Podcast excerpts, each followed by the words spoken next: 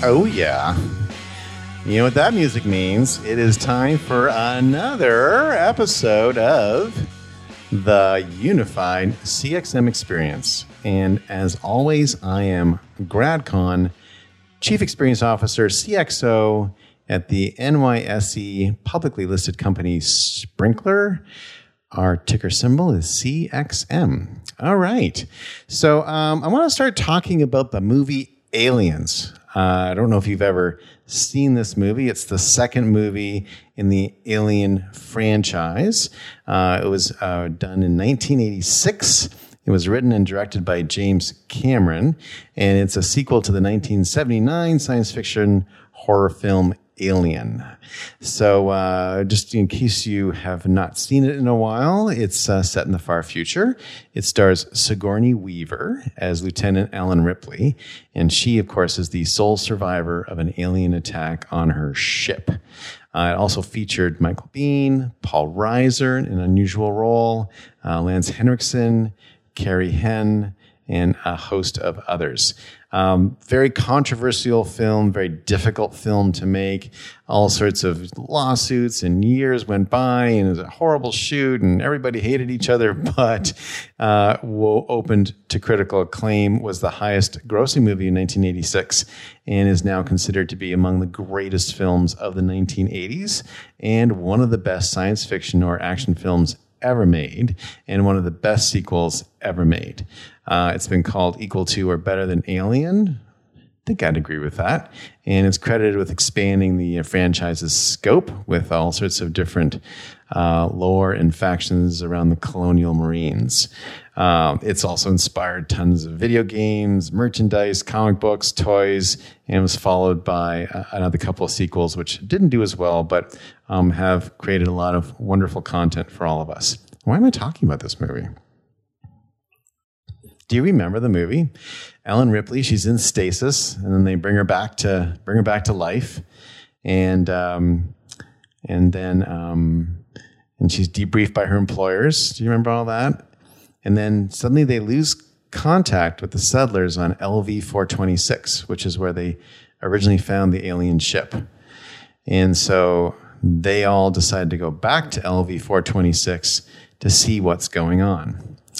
Uh, so the expedition goes to the surface of the planetoid and they find that the colony is deserted. There are makeshift barricades, there are battle signs, but no bodies. And there's like, it's like a great scene. I love this scene where they first walk into the colony facility. Um, they open the door, go inside. There's sort of water dripping, super moody scene. Oh, so great. I, got, I gotta watch this tonight. It's super moody scene, so amazing. And they look inside an office, and there's like a half-eaten donut, and sort of a cup of coffee that's sort of half done.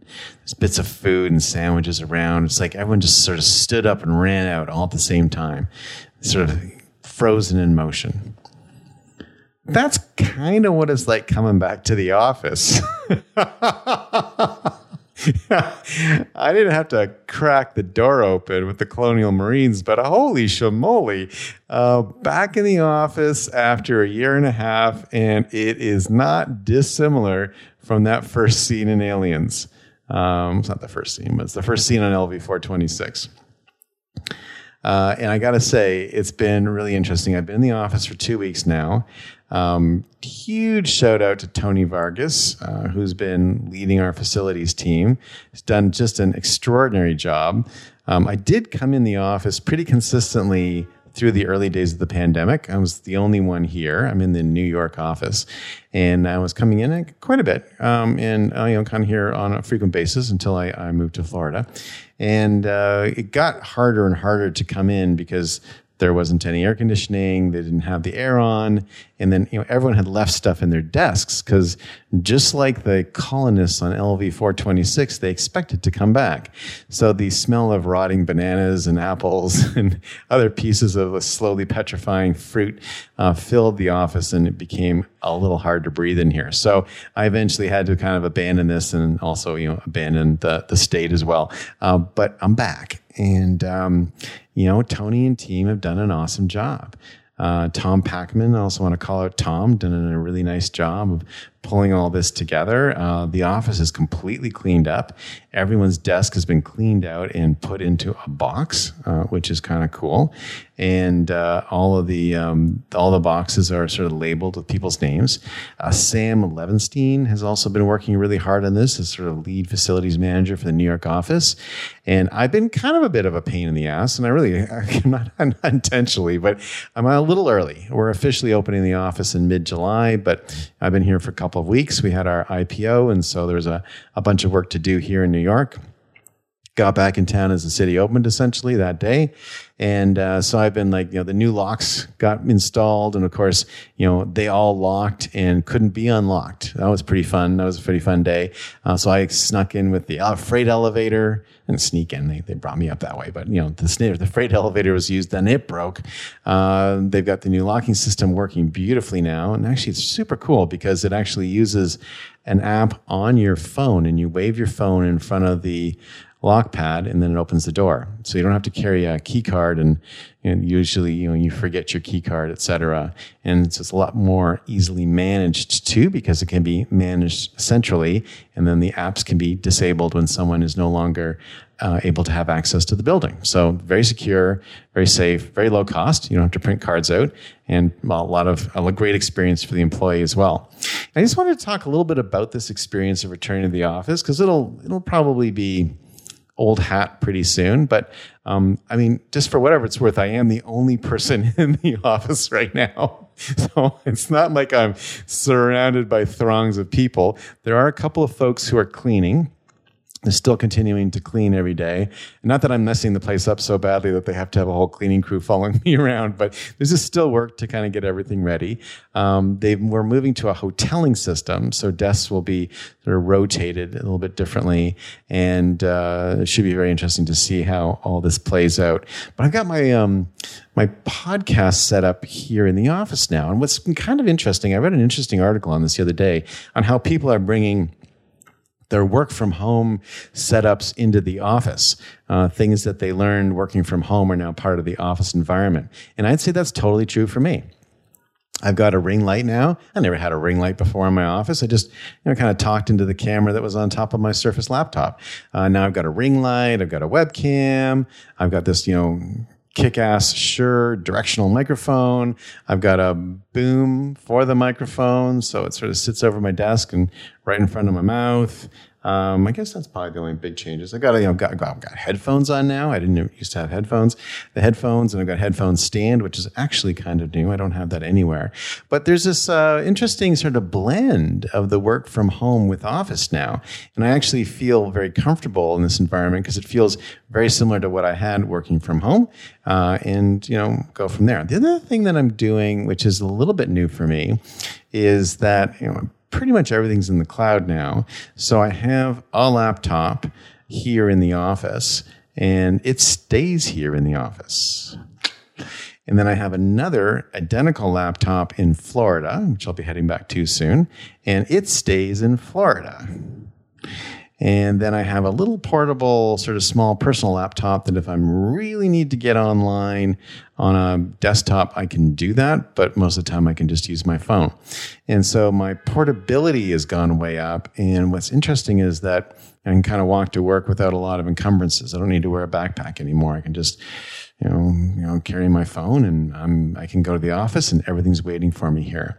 And so as we think about experience, and, you know, this is the unified customer experience, um, uh, podcast, what is the experience that we're all going to have? It's going to be very interesting.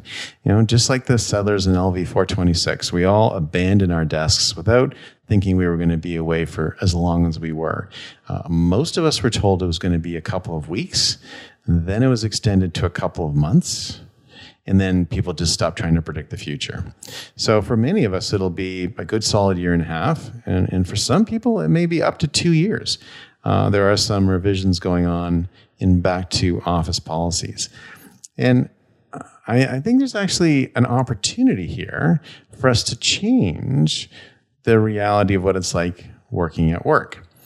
And so bringing in more of our home, work from home sort of um, aesthetic, having higher quality video interactions with each other.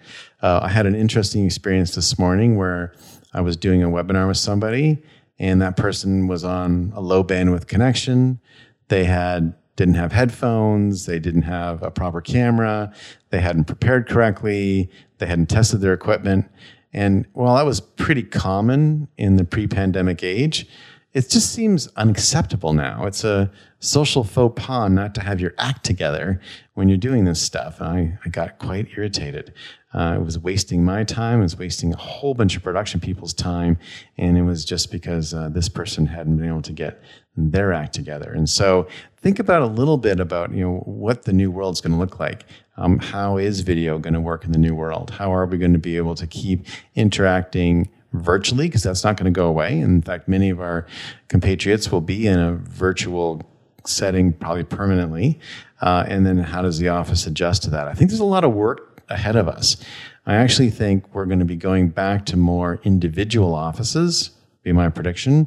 Uh, people are going to need more privacy, not less privacy, as they sort of toggle between working, meeting face to face, and having these video interactions that we've had over the last little while. So that's uh, sort of my kind of quick observations. Shout outs to the team for pulling it all together. Appreciate all the time and energy that's gone into letting me get in here every day, even when the locks weren't working and the building was still closed down. And I got to say, I'm I'm really enjoying being back at the office. I missed it, and I missed being in a work environment during work uh, it's nice to be to have the focus and to have the energy and concentration of just single-mindedly going through the day. And while I enjoy the flexibility of working from home, I uh, really hope that we don't have to go back to that world anytime soon. So, for the unified CXM experience, I'm Grad Conn, CXO at Sprinklr, and I'm happy to be back in the office again and I'll talk to you next time.